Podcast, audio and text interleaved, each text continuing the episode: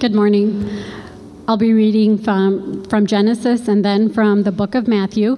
Um, first, I'll be reading from Genesis chapter 1, verses 26 through 31, which is on page 2 in the Pew Bible in front of you if you'd like to follow along.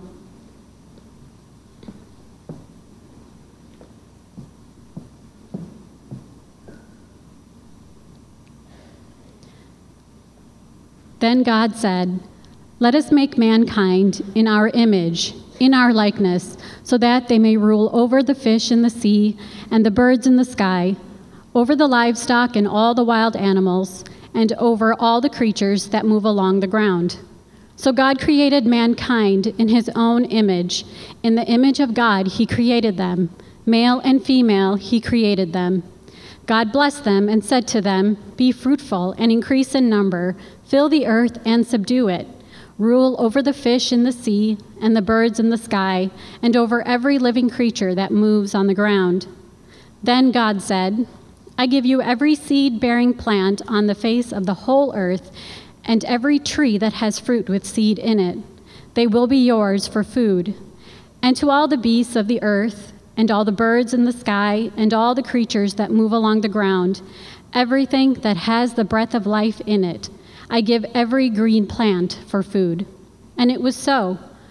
I, God saw all that he had made, and it was very good. And there was evening, and there was morning, the sixth day.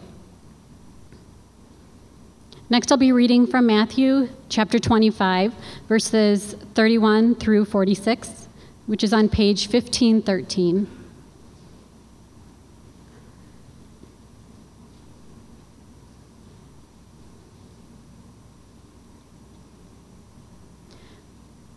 When the Son of Man comes in his glory, and all the angels with him, he will sit on his glorious throne.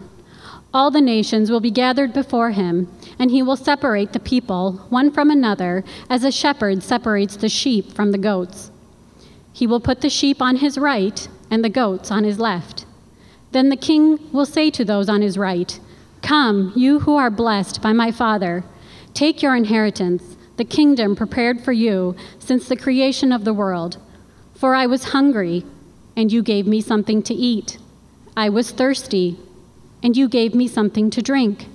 I was a stranger, and you invited me in. I needed clothes, and you clothed me. I was sick, and you looked after me. I was in prison, and you came to visit me. Then the righteous will answer him, Lord, when did we see you hungry and feed you, or thirsty and give you something to drink?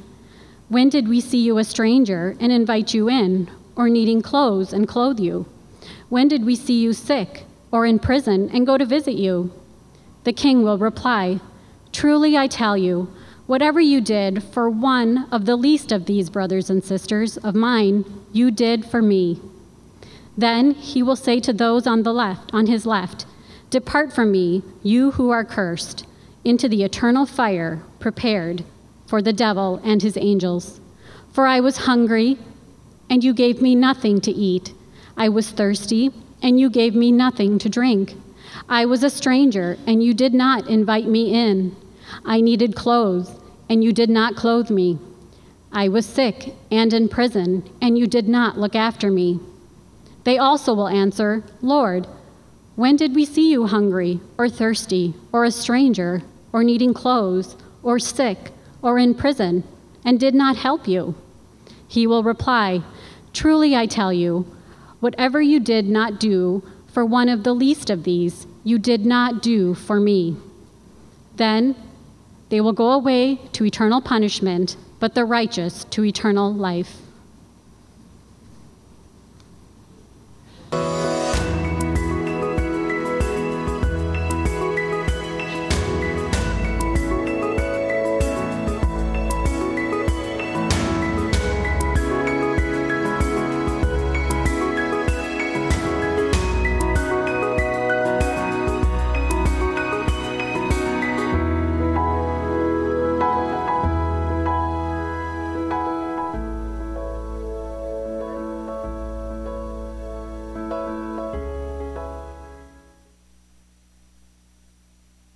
Hey, everybody. Welcome to the fourth week of Onward. The first week we talked about the kingdom, that Jesus is a king of a kingdom that we become a part of, and I'm not going to rehash all that right now. Secondly, that we exist in a culture, and the gospel of the kingdom is meant to impact and reach the culture and engage the culture around us. The third week, last week, Pastor Lloyd talked about mission and what it looks like to be on the mission of engaging the culture without losing the gospel. And so this week we're talking about human dignity. That is to say, that the kingdom is not just a mission about leading people to Jesus so that they can be saved. It is that, but it's actually bringing the whole rule of Jesus and to bring together everything in its relationship with everything else. And one of the most fun, fundamental things that helps us understand the relationship of all things to each other is how God has created dignity in certain things, specifically in humans. And so, generally speaking, some people might just say, um, the idea of human dignity is really easy. Humans have dignity, people should recognize it, right? If they have a heartbeat and they can fog a mirror, they have dignity, be nice to them. I had a med student tell me last hour, they're like, that one's actually kind of spread out, so that one's not going to have a lot of dignity for too much longer. um, but it, it would be great if it was really that simple. If we all loved human dignity, really, and that was really true. And what, what do you think the world would be like if that was true? It seems pretty utterly ver- empirically verifiable that that is not true. And what, what the Bible teaches us about our, our views and our feelings and our real longings related to human dignity is that we have a complicated relationship with human dignity. That is, we, we long for it and we hate it. We long for human dignity and we hate human dignity. It's partly, you might think that's not true. It's because you don't have a complete view of human dignity. Um, in, just before 1880, Mark Twain um, did a trip to Europe. He went through part of France and England, and he was really actually appalled by the way the poor were treated in the legal system of England at that time. It seemed like you could get arrested on the smallest suspicion, convicted on the most paltry evidence, and you could be con- punished for a, with a punishment entirely disproportionate to the crime. Because it seemed at that point that the British people really valued order more than his idea they valued justice. And so when he came back to America, he published a book, The Prince and the Pauper. I thought Dickens wrote The Prince and the Pauper, but Twain wrote it. And it was, a, it was essentially a protest book about the state of justice in England. But p- part of the premise of the book is, is that there's Prince Edward and there's Thomas Canty. Thomas Canty is the pauper, he's the poor guy the bowers and dregs of poor London.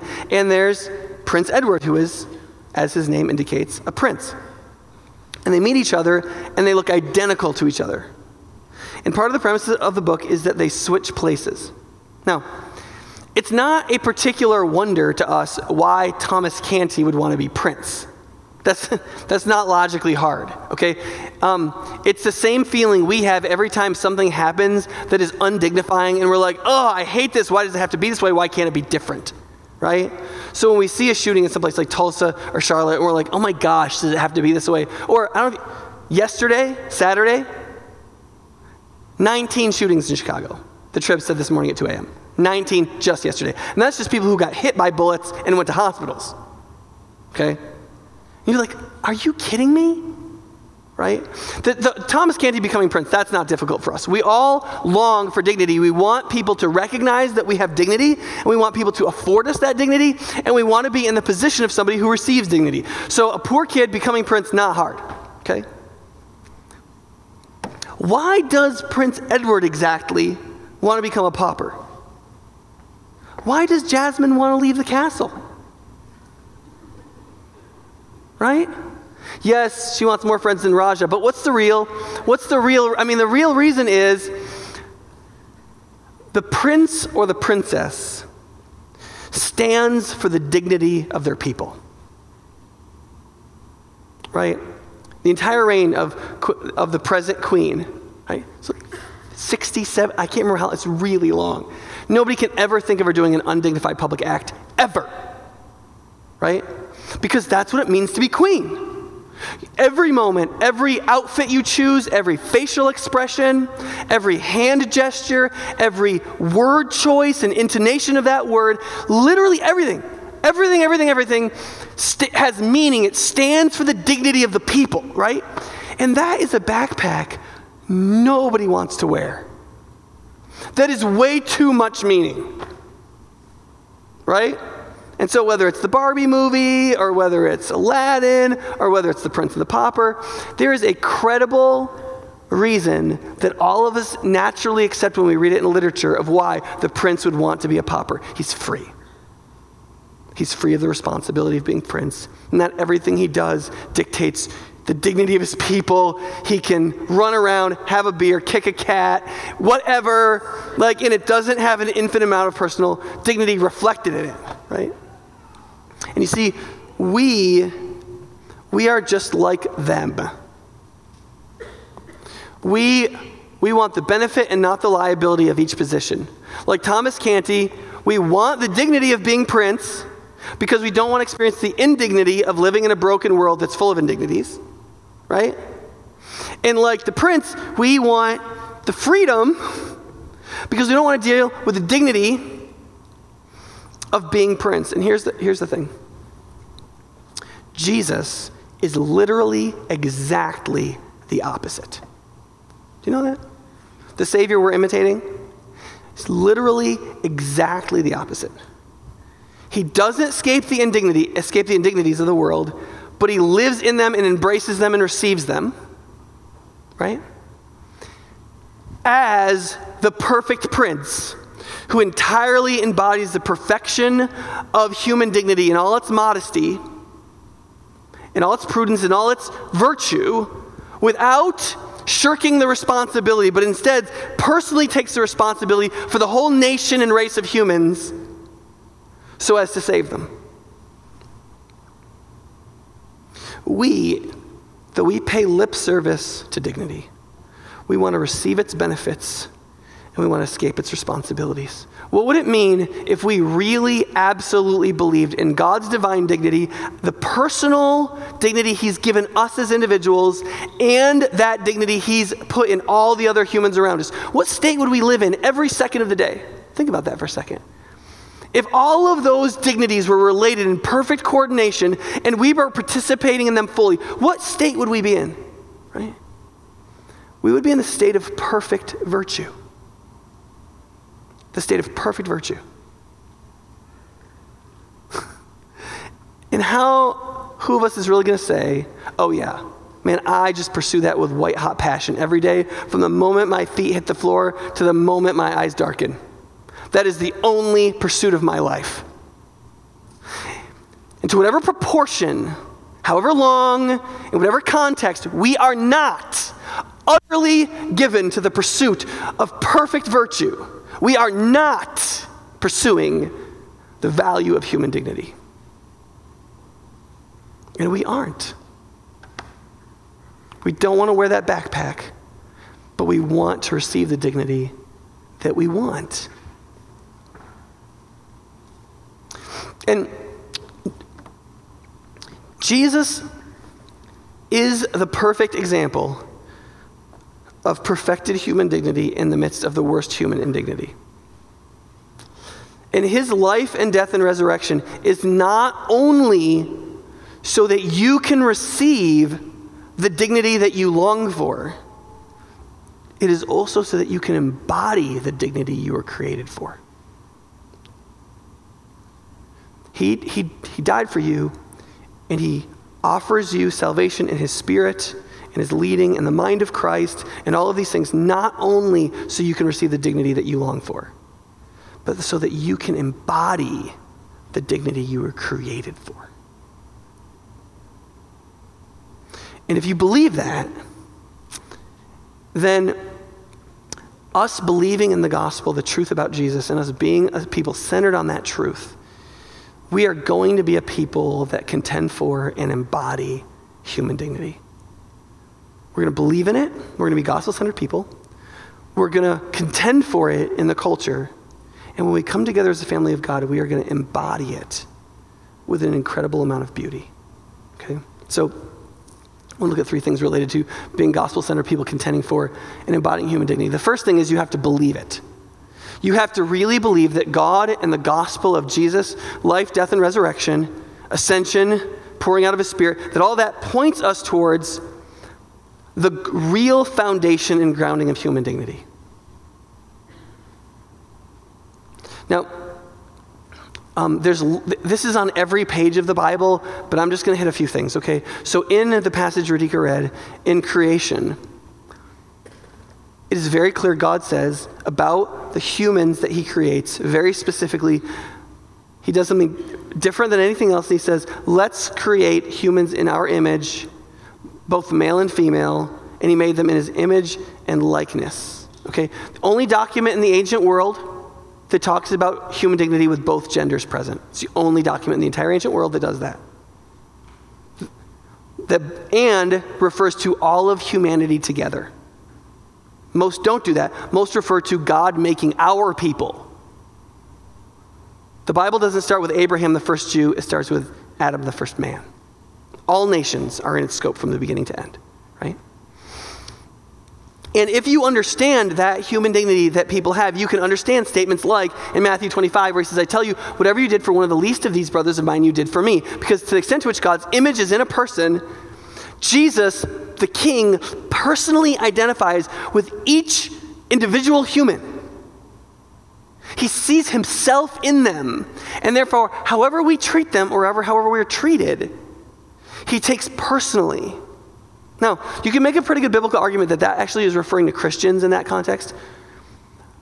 However, you don't know who, who is a Christian, and you don't know who might become one.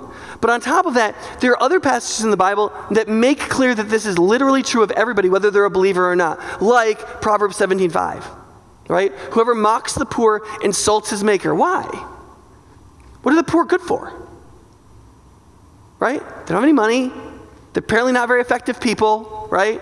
They can't overcome whatever oppressive, right? We could get real, real bigoted, right? Real fast. And, and we'd all secretly believe half of it, right? But no matter what a poor person doesn't have, even if they're in the midst of raving schizophrenia, they still have one thing they are a human being. It doesn't stop, it doesn't end. It's not mitigated in any sense. And therefore, they bear the divine image and therefore, if you mock the poor and or any human, you mock God. Right? Doesn't matter if they're a believer or not in that context, does it? No, it doesn't. So, secondly, it's not just in creation that we have we bear the divine image. We also have a divine purpose. It's not just God says, "You're in my image now." I don't know what. He says, "Now I have something for you to do." Okay, so he says, "I want you to go into the earth and to fill it and subdue it. Right? Fill it and subdue it, take dominion, right? Now, I'm not going to get into the metaph- metaphysics of creation, right? The structure of Genesis 1 is written by the biblical author to parallel in Exodus and Deuteronomy the human work week. Because God gives his work to humans. That's the significance. God works six days, he creates the next workers on the sixth day, then he rests on the seventh after he has handed off his work. Then he rests. He hands off his work to the humans, and, he, think about it. What did he do? He made the world teem with living things, and he brought order to it, right? When Genesis 1 1 starts, there is a creation already. Why aren't we told about that? Why does Genesis 1 1 start with, in the beginning, the world was formless and void? The assumption is there's already a world. There may already be a universe. There could be all kinds of stuff. We have no idea how long it's been there. We have no idea how it got formed. No idea. All we know is there's already something. Why does the story start there? The story starts there because it is the beginning of God's work week. Because on day six, he's going to hand off the dignity of his work to the humans that he creates in his image. And so he's going to make the world teem with life and he's going to order it, take dominion over it, organize it, bring out its creative potential, and rule it. Right? That's what he does. He makes the world teem with this and teem with that and teem with this. And he says, light, darkness, greater light, let, he moves things to where they go. Right? And then day six, what does he do? He creates the humans and he says, listen, fill the earth and do stuff in it. Do what I've been doing. Separate it, take dominion, bring out its creative potential, order it, take the formlessness and voidness out of it, and make it what it's supposed to be. You have everything that you need. You're created in my image. You're created with reason and creativity and ambition and compassion. You have everything that you need to do it. Now, you're spatially limited, so you're going to have to make more humans so that there can be humans everywhere doing this. And don't just make any humans, make humans that grow up to be the kind of human that embraces this mandate and believes in me. But make humans to spread this work out and do the work yourself. It's yours. And then in Exodus and Deuteronomy, you get the command six days you'll work, one day you rest, and everything rests, even your animals. Because that's what I did, God says. That is, every single person has a purpose. You have a purpose, and that is to be part of, if, you're, if you end up in the, in the calling of marriage, producing more humans, right? If you're, if you're able to, not just any, the right kind, right? The Bible says that God didn't want just more humans. It says in Malachi that he wanted godly offspring, right? He wants offspring that believe and trust, know him. And if you don't have children, you can still be part of that because a lot of us who have offspring are having trouble making them the godly kind. And so any input you could have that would move them in that direction, that'd be fantastic. Okay? Because that's what we're trying to produce. And in that sense, we're doing it together as a church, right? That's why we have child dedications, right? But what that means is this if you are a maid, or if you are the director of macro financial policy for the World Bank, you're still you're doing the same job. Do you understand that? You're doing the same job. You're taking dominion. You're taking dominion from the grime and the dirt and the mold, right? You're taking dominion. And if you're doing something really complicated that you had to get a degree with letters and periods, you're still just taking dominion. Everybody's just taking dominion and making more dominion takers, hopefully the right kind. That's all we're doing, all of us. None of us are doing anything but that if we're doing something in God's will. But what it also means is when you're taking dominion from the grime and the mold and the whatever, if you're treating somebody, if you're setting financial policy, you're doing your purpose. Which is why even a very godly believer is going to have a little bit of an identity crisis when they lose their job. It's one of the reasons why unemployment, for example, by that I don't mean laziness, I mean people who are willing to work and can't find work. Why that is as spirit that it truly is a spiritual issue because human beings were made spiritually to be workers. Now, that doesn't mean that you have to be remunerated for your work. in any way that you create new dominion takers or you help take dominion, paid or not, in any situation, you are employing yourself in your divine purpose. So if you're homeless and you walk around and pick up trash down by the Capitol, you are employing yourself in a divine purpose of taking dominion. And if that's why you do it, you're walking in your divine purpose. Okay? Anybody who's finding that, so you can be unemployed and you can still employ yourself until you find employment. Does that make sense? It's also why people who own businesses and help create new jobs for people to take so they can be employed in something that trades with other people and makes other people's lives better. That's a fundamental good. As good as anybody who runs a nonprofit. Because we were created to be employed and to employ ourselves and to employ each other and to be part of taking dominion of all things in the earth and bringing good order to all things. Does that make sense? And then lastly, do you see that in the Bible that it is not just that Jesus is our inheritance or that gives us one. It says that. The Bible says that in a number of places. That when we come to Jesus, we belong to God and He is our greater Father. And in that, we receive an inheritance and it is amazing. But you know, there's a number of places in the Bible that says the reverse is true. The, the Bible says that you are the gift He's giving Himself for eternity. Do you realize that? It says at least three times in the Old Testament, twice in Deuteronomy, and once in Psalms, that God's people are his inheritance in the earth. It says in Colossians that not only was everything created by Jesus, it was created what? For Jesus. Ephesians 1, in, in the early verses, it says that Jesus is our great inheritance. But then just a few verses later, in verse 18, it says, We are his very rich and glorious inheritance that he has in the saints, meaning not that he gives us a very great and glorious one. The apostle is saying, Yes, Jesus has given us a gift of an inheritance. But we are also the gift he is eternally giving himself. We are his very rich and glorious inheritance. Think about that. His people are so dignified that he is that we are the gift he gives himself. Now, a couple, impl- some, a few implications for this that we have to look at. Um, one, what that means is the Bible teaches that human dignity is the same for all people, Christian or not. It's not only equal, but it is a great dignity, and it's true for all people. Now, I know you've been told at university and stuff that religions are just ways people say we have dignity and those people don't have dignity. It turns out it has very little to do with religion, other than that religion is a useful tool for doing that.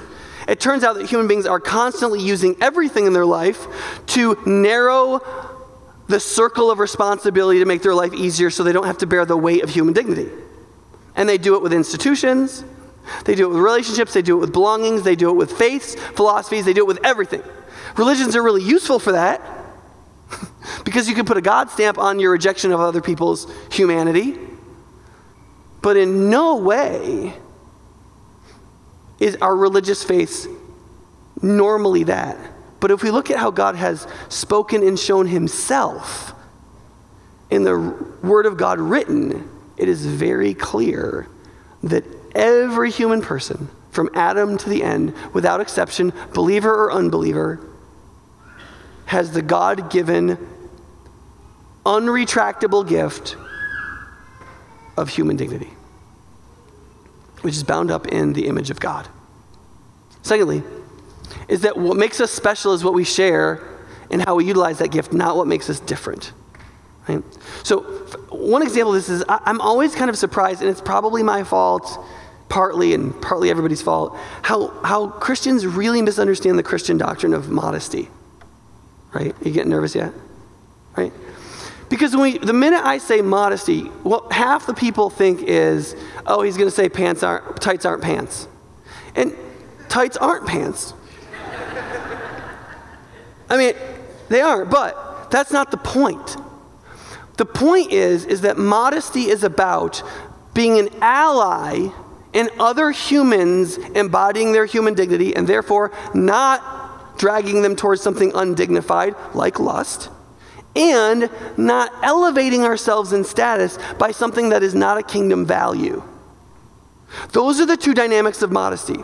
I orient myself towards my neighbor in a way that I I support them in living out their human dignity and do not attempt to draw them to something undignified, and I don't attempt to elevate myself on something that's not a kingdom value, and therefore I don't elevate myself in a way that draws my neighbor to elevate me in their own mind on something that's a lie.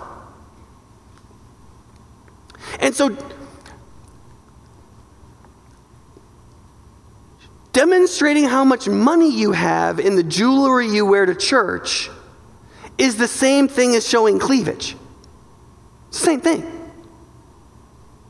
Anything that says an attribute of mine should elevate me in the status of your mind that isn't that I'm created in God's image and that I'm employing that universal gift in virtue. That's it. That's all we care about at church. That's all that's important to us. What you are and how what you are is flowering in what it's meant to be in the kingdom. That's it. That's it. Don't care if you have three legs. And so I don't care. I don't, I don't care. And so if you've got a great butt, you, you shouldn't show it off with whatever you want to wear. Right? If you got like killer muscles because you do a lot of curls and you're like a dude, you leave the tight t shirt at home. Why? Don't tempt me to respect you because you've got guns. You're attempting to deform my view of the world because they don't matter. What matters is you're made in the divine image, and is that divine image flowering in virtue through faith? Are you growing in the mind of Christ, walking in step with the Spirit, embracing virtue so you can live fully in the freedom of Christ, and pouring yourself out sacrificially for the love of your neighbor? That's it. That's it. I don't care what car you drive. I don't care what you wear. And you shouldn't make me care. You shouldn't do things to tempt me to care. Do you understand? And so, yeah, that has to do with what women wear. It has to do with how we dress. It has to do with me using multisyllabic words because I want you to think I'm really smart. Who cares? Smartness is irrelevant in the kingdom. What matters is faithfulness. That's it. That's it. Right? And so anything we do to draw our brother away from that or our sister, to regard us in some way, either the garnering of attention or the raising of our status or anything related to that, to get them off of what matters is the dignity that I have simply as a human being, and that dignity flowering through faith into virtue. Does that make sense? So when you dress, and when you buy your next car, and when you decide what jewelry you're going to wear, and what you decide how long you're going to listen before you interrupt somebody, or whether this is the appropriate time for a joke, and whether that brings attention to you rather than the other person. So, like, think about this. When was the last time somebody was saying something that they thought? And then, right when they were done, you were like, yes, and even more. What'd you just do? You pulled all the attention out of what they just said and the consideration of it onto the thing you just said. I'm, I'm safe doing that one because I do that like nine times a day at least. What, do you see what just happened? That's immodesty. Why is it immodesty? Because I drew the attention on the thought that just occurred to me that I presume to state to the people listening is more important than the thing that he just said. And so I'm going to piggyback off his momentum, pull it onto myself, and use it as a voice piece for me. Doesn't have anything to do with tights, does it? But that's what immodesty is. It is to not have deference for the dignity of your neighbor and to seek to raise your own status or gain attention or whatever on something other than the fact that you have the same thing. Everybody else has human dignity. If you want to get attention, great. Do you know what First Peter said? The great women of old adorned themselves with godliness, not hairdos. If you want to be great. If you want attention, awesome. Display real humility, real godliness, real self sacrificial care. Listen to others and don't interrupt them. Speak so as to be understood, not as to be thought intelligent. I mean, dem- display modesty in all of its facets, and you will be thought great by those who value reality well. And we have to swim upstream against such a fast river on this in our culture, don't we?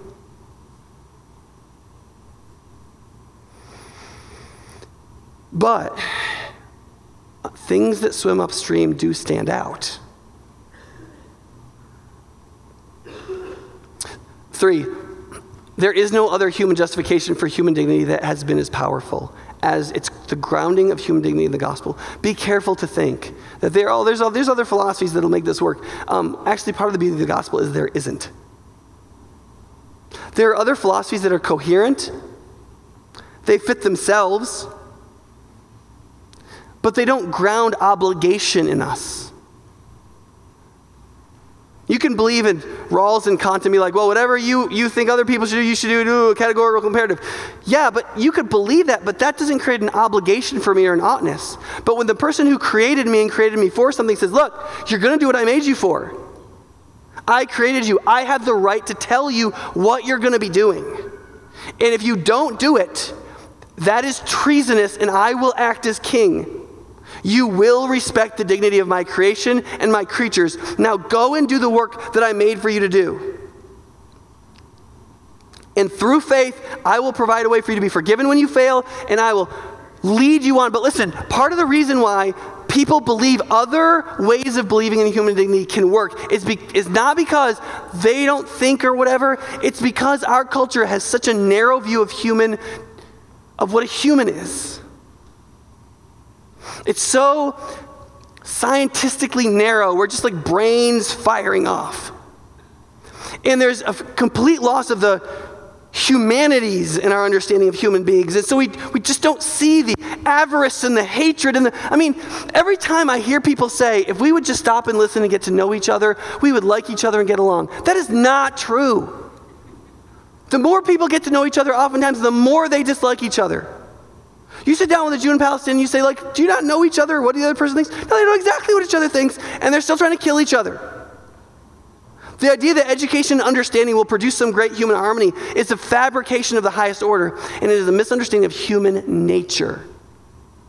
We are created in the divine image, and we wield it through a broken, self centered, self loving, God hating fleshliness that creates havoc everywhere. And the only thing that can change that is a divine mandate in the face of our rebellion, including threats as well as promises, to get the attention of our, our scoundrelness, ness, ness, ness.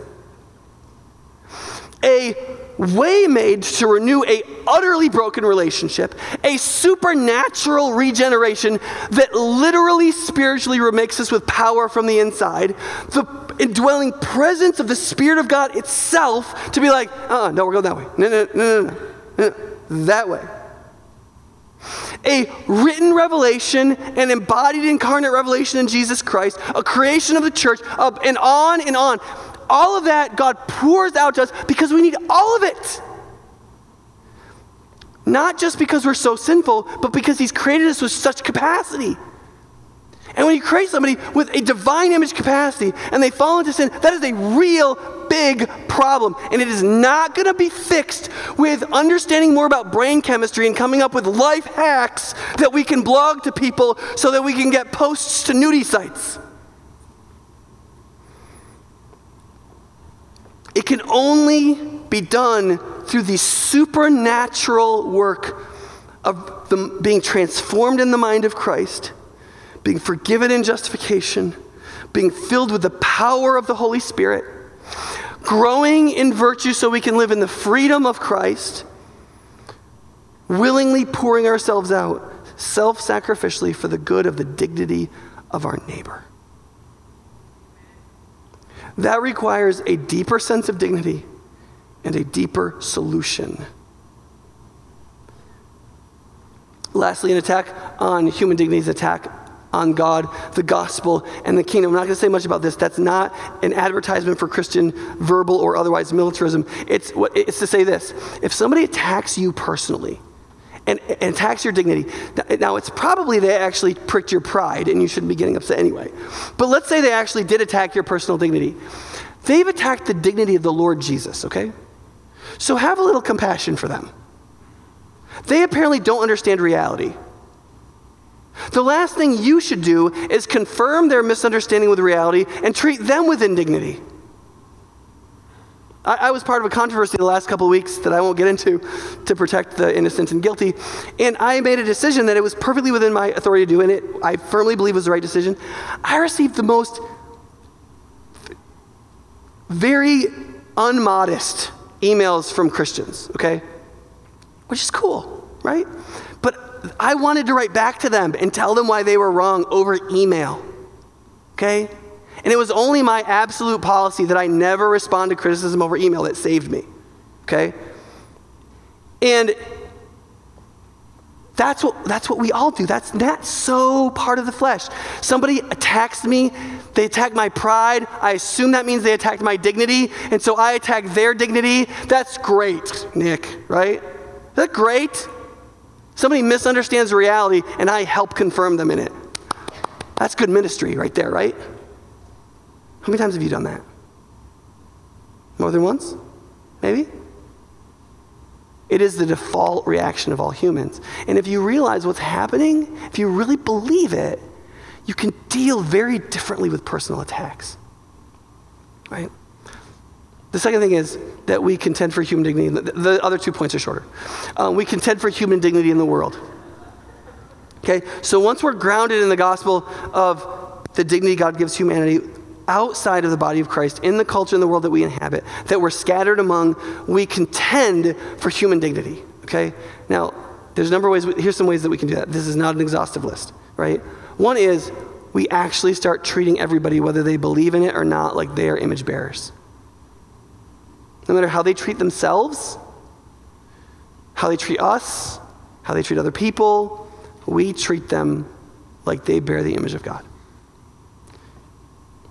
which includes the moral seriousness of their sins, not just the affirmation of their worth. Okay?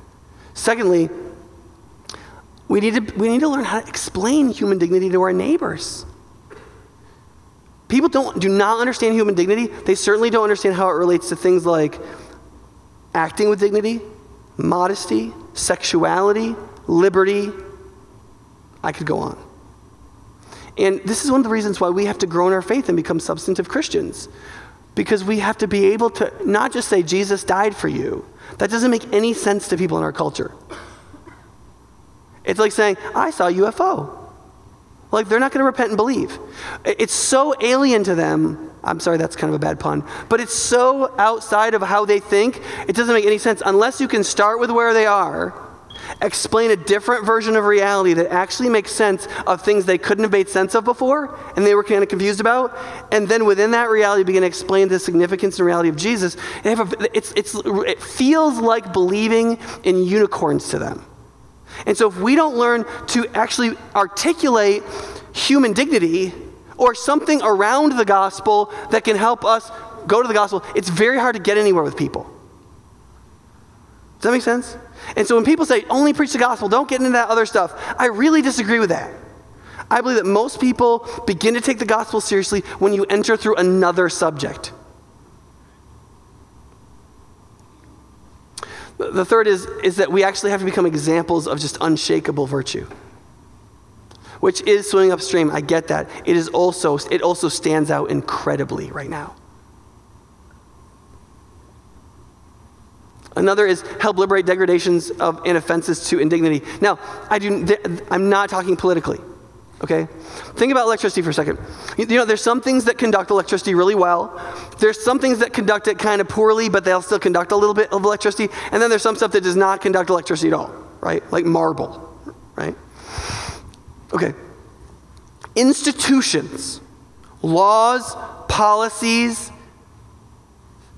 structures are very low conductors of human dignity. They can protect the flow of it in other ways. There's certain positive things that it can do. This is, I'm not talking about how big a government should be right now, but here's what I am telling you. Those kinds of things are very low conductors of human dignity. Human dignity, in its affirmation, conducts like a wire between two humans. Nothing else comes anywhere close in the conducting of the reception of the power of granting another their dignity, affirming it in them, and calling its meaning forth than human interaction. There's no government agency that can take away the blessing you can be to an actual person in need. There's, there's no government agency we can ever create that can replace human friendship. Think about it this way. Let's say I made a million dollars. Okay? I don't make a million dollars. But let's just say I make I made a million dollars. And but I never went home to my house.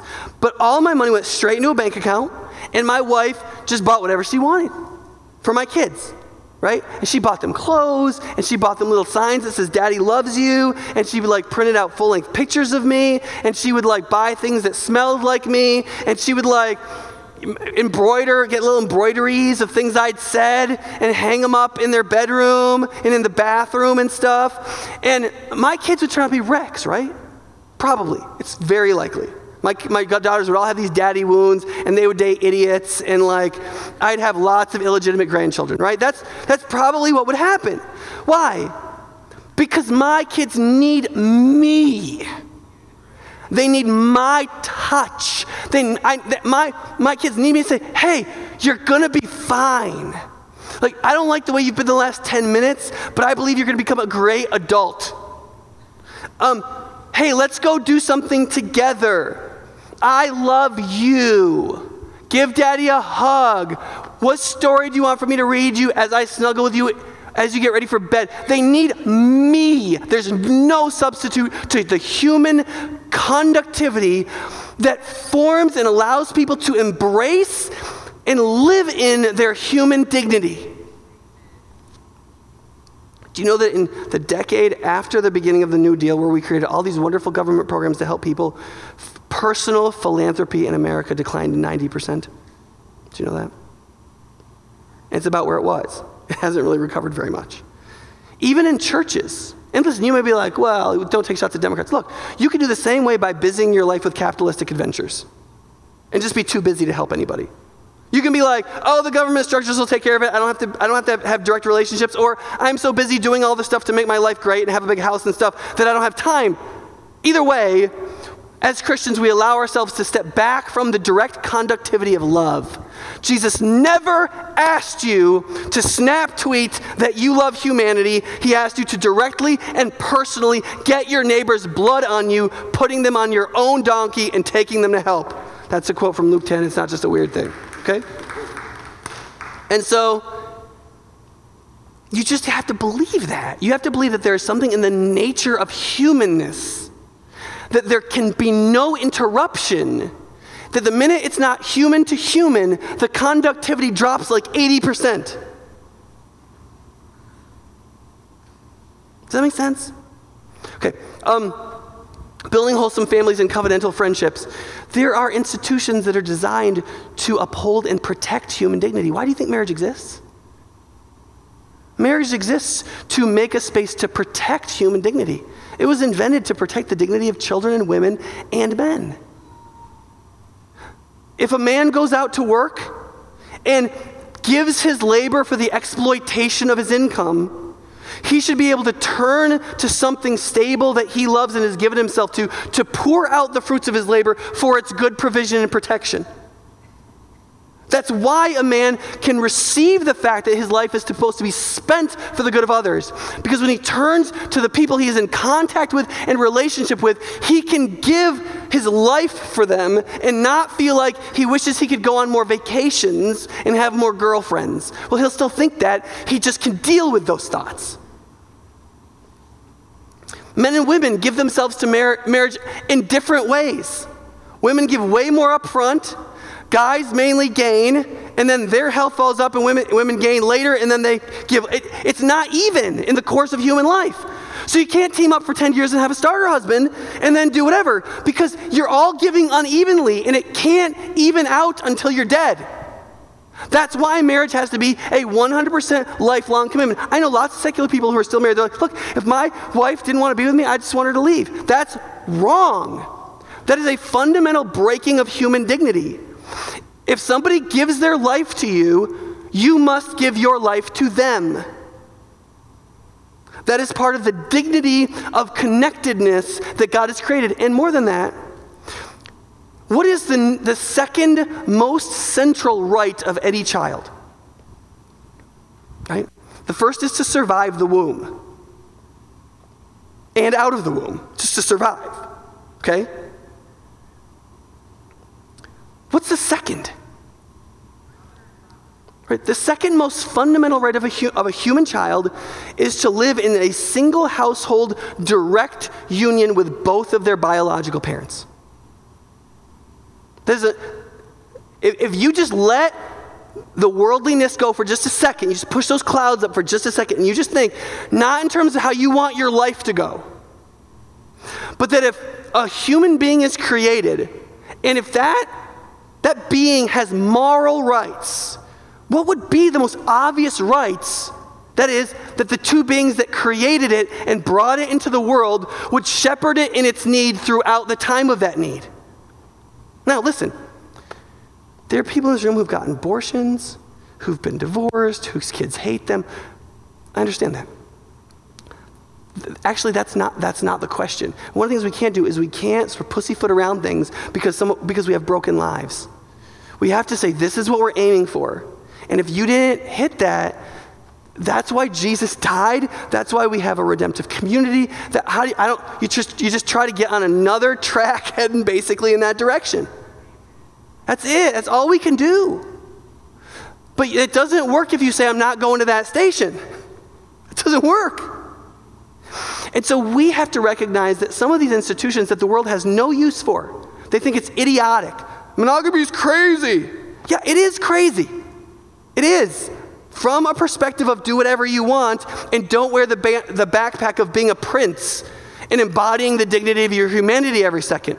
If you want to run and be a pauper so you can run around and kick cats and do whatever, whatever you want, that makes perfect sense. But if you are, believe you are created to embody the dignity of the gospel and of Christ himself, to be a image bearing human, the world looks really different. And in a world where human dignity is broken and torn apart, the idea that God would create institutions or arrangements to protect dignity in a world that tears it apart so easily, like a family, wouldn't seem strange to us at all, even if it costs us greatly. Right? And then last, speaking up for fighting for the vulnerable and the marginalized, Christians do need to use their voice publicly and in organization for broad indignities. Do you know that the difference? What was the difference between Tulsa and Charlotte last week? Charlotte had riots, Tulsa didn't. What was the difference? Right? If you're barely paying attention to news, it would be simply this the police department put out the video in Tulsa, so people didn't riot. In Charlotte, they didn't, so people did riot. That's not the reason. That's not the reason. Tulsa was about to blow up but the black and white clergy of that city came out and shepherded the protesting. And um, the secular news source that reported it was interviewing people who were not Christians. And they, it said the people of the community credited the clergy for coming out and focusing and keeping the protests peaceful until the video was released.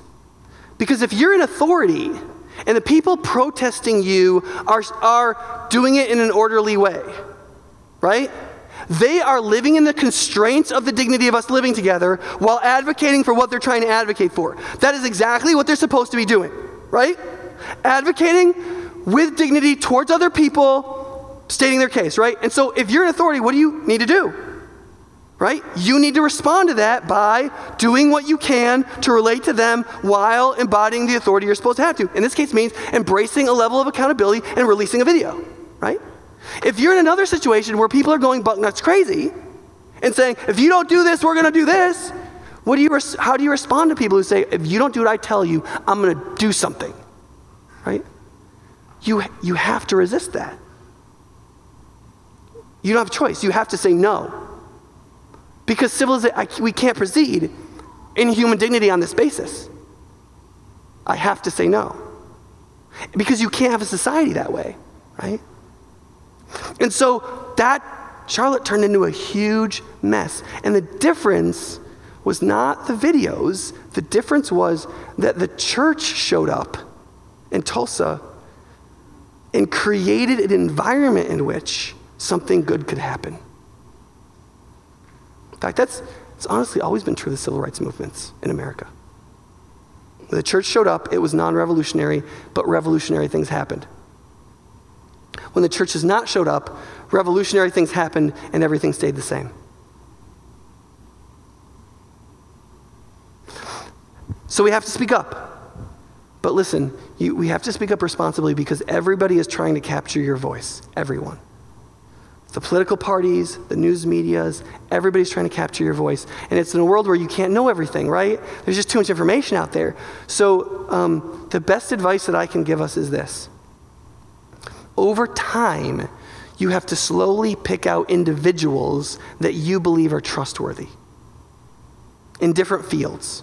So, for example, in relationship to poverty and underclass, Theodore Dalrymple is somebody that I really trust. He's a British scholar. In the realm of public ethics, um, Russell Moore. This reason, one of the reasons we're reading his book. I think he's, he, I mean, both both the presidential candidates hate him. Like, I mean, he's, I mean, he's just clearly just not captured by the parties. And he's like, look, this is what it looks like to be a Christian. And he's, he's been very virtuous. And so here's the thing when you pick somebody out, the, what you have to look for is virtue. Not words, not demagoguing, not that they believe what you already believe, but somebody who is willing to get lambasted virtuously and that believes in the truth more than they believe in their truth.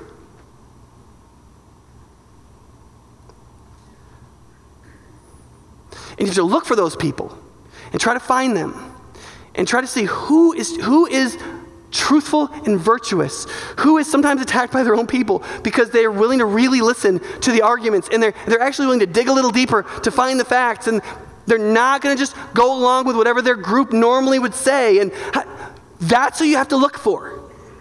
Because listen, every, guys, everything we believe, just about almost everything, we just believe somebody.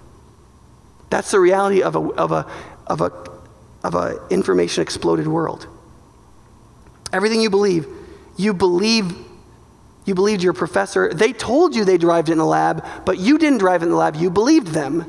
When the people tell you on the news, they show you a picture and then they interpret it for you, and then we just believe them. That's all we're ever doing. But shrewd people pay a lot of attention to who they're believing.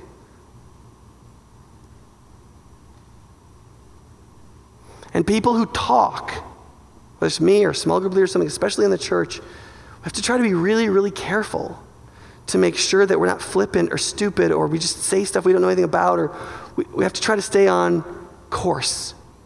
That's true of parents. If you want your kids to listen to you, they have to see more interest in truth and virtue in you than that you are just part of a party or group or subgroup or whatever. That makes sense? And lastly and quickly, um, we need to embody human dignity in the church. You see, when we go and scatter into the world, um, we enter into a place where we can't control the environment. It's not our environment.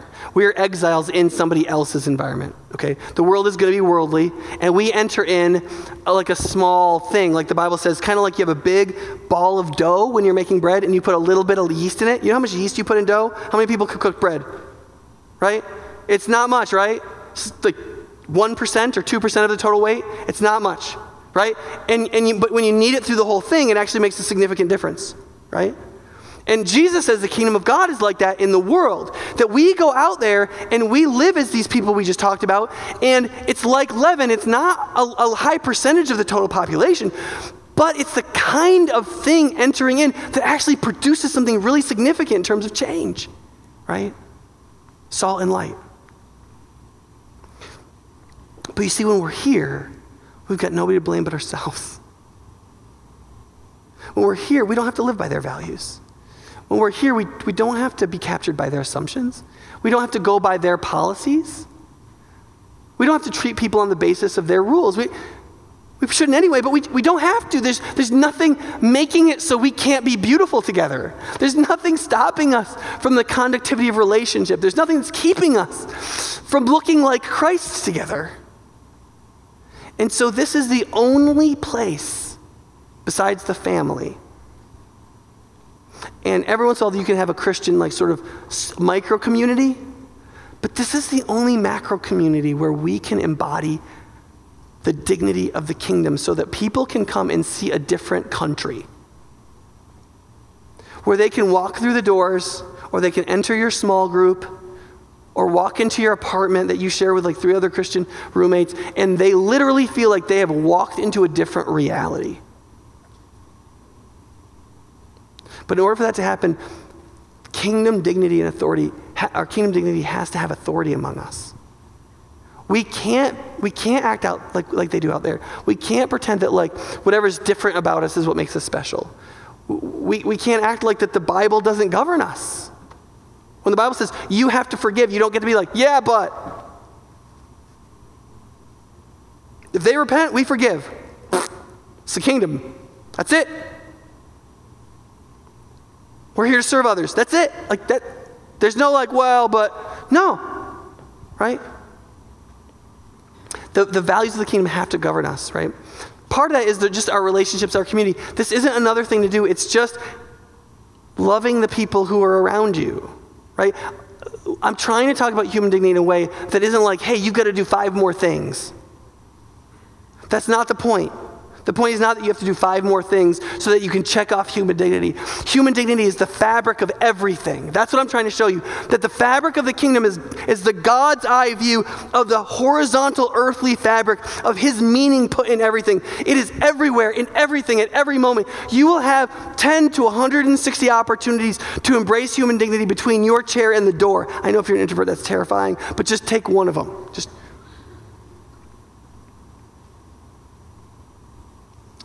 It just starts with just basic. Listen, if you want to end racism, that is great. Okay, listen, that is great.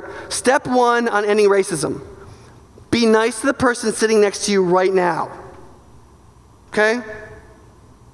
Not a hypothetical race, but an actual human of whatever race, gender, age, blah, blah, blah.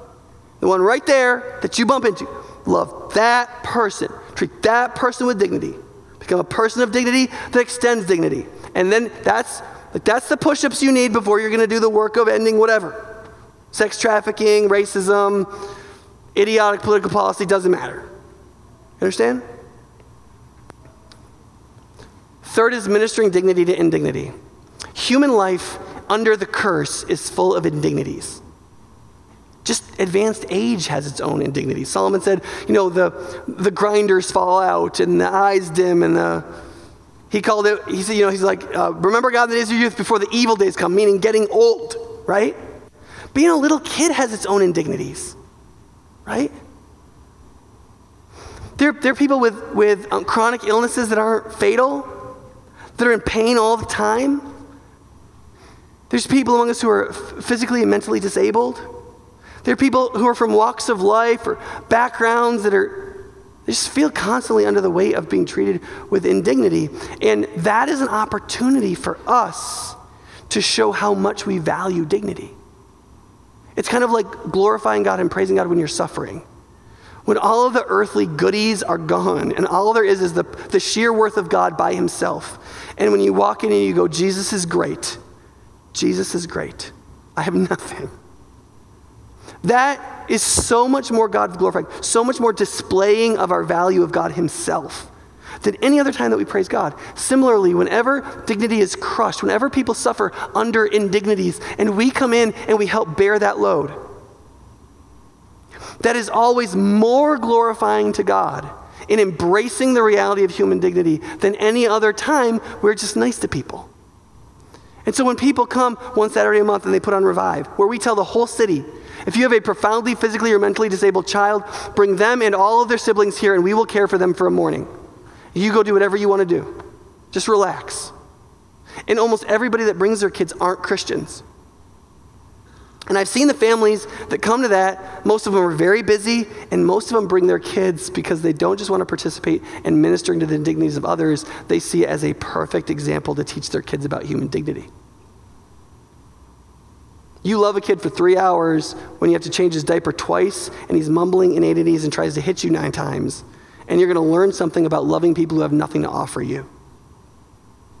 Now, I'm not saying that we should all be part of Revive. We don't need that many people. What I'm saying is that everywhere, all around us, in every situation, you will run into indignities. People who are hurting, people who are crushed. And when you bear up under what's crushing them and help them, it means something. And most, listen, you guys, the world ignores that. I remember I was a Christian for probably 20 years, walked through the church I pastored, never saw disabled people, never even saw them. And then I had one. I see them everywhere. And it wasn't that there was a nuclear explosion that created a bunch of disabled kids with mine. They were always there. I just didn't see them, and I had no compassion for their parents. And, and now I do because I dealt with it. But we, we don't have to suffer all things to empathize with more things. We could just believe Jesus. Right? Second to last is we have to we have to spread the dignifying message. If our dignity comes from Jesus, from God in creation through our divine purpose, that we are the inheritance that he's giving himself, don't you see that nobody can fully embrace and live in their dignity without Jesus? You can always live in a certain amount of dignity, and everybody has dignity. And people can understand it imperfectly and live in it partly. I'm not saying nobody lives in dignity if they don't believe in Jesus, but you cannot fully understand it without Jesus. not according to the Bible. And therefore, we always have to be a people taking the message in evangelism and in global missions to all peoples because it is the dignifying message. And lastly, is using the disciplines of spiritual renewal or memory. That is, all the stuff we do at church. We do these things so that we can become the kind of spiritually substantive people who really have the mind of Christ, who really walk in step with the Spirit, who are full of virtue so that we can live in all the freedom of Christ, and who live self sacrificially for the good of others out of love. That doesn't just happen, it happens through processes that we enter into by faith with other people that change us. And one of the reasons Jesus does that is because of human dignity. You can't become a loving person by just making an analytical decision in your head while you're driving. It takes these practices, right? Why do we get baptized, right?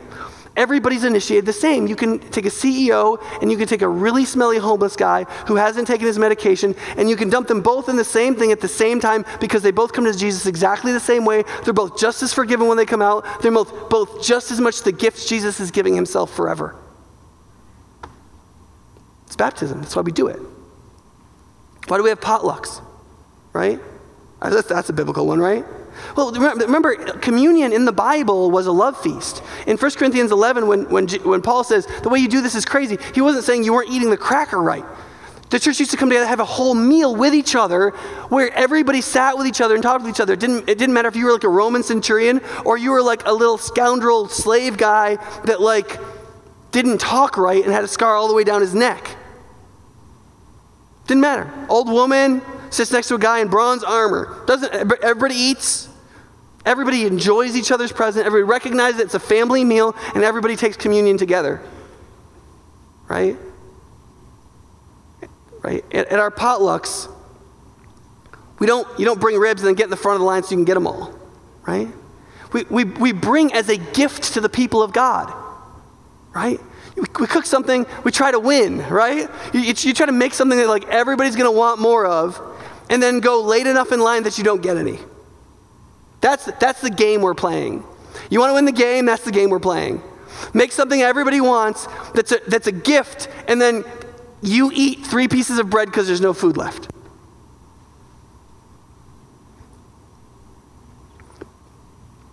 Communion, Bible study, right? How do we become the people if we don't know this, if we don't, if we don't eat the word? until it tastes like honey in our lips? How do we become the people of God if we're so depressed under our financial debts? That we're more oppressed and enslaved by our passions and our desires, our pleasures, and the security we long for. Because we can't, and then we can't be eternal investors, right? Go to financial peace. Go to the Bible study class that's coming up. If you haven't been baptized, go to the library after church and talk with somebody about getting baptized. If you don't go to a, a, a, class, let me go to a class. If you don't go to a small group where we discuss what, what does what we're talking about matter for our life, go to one.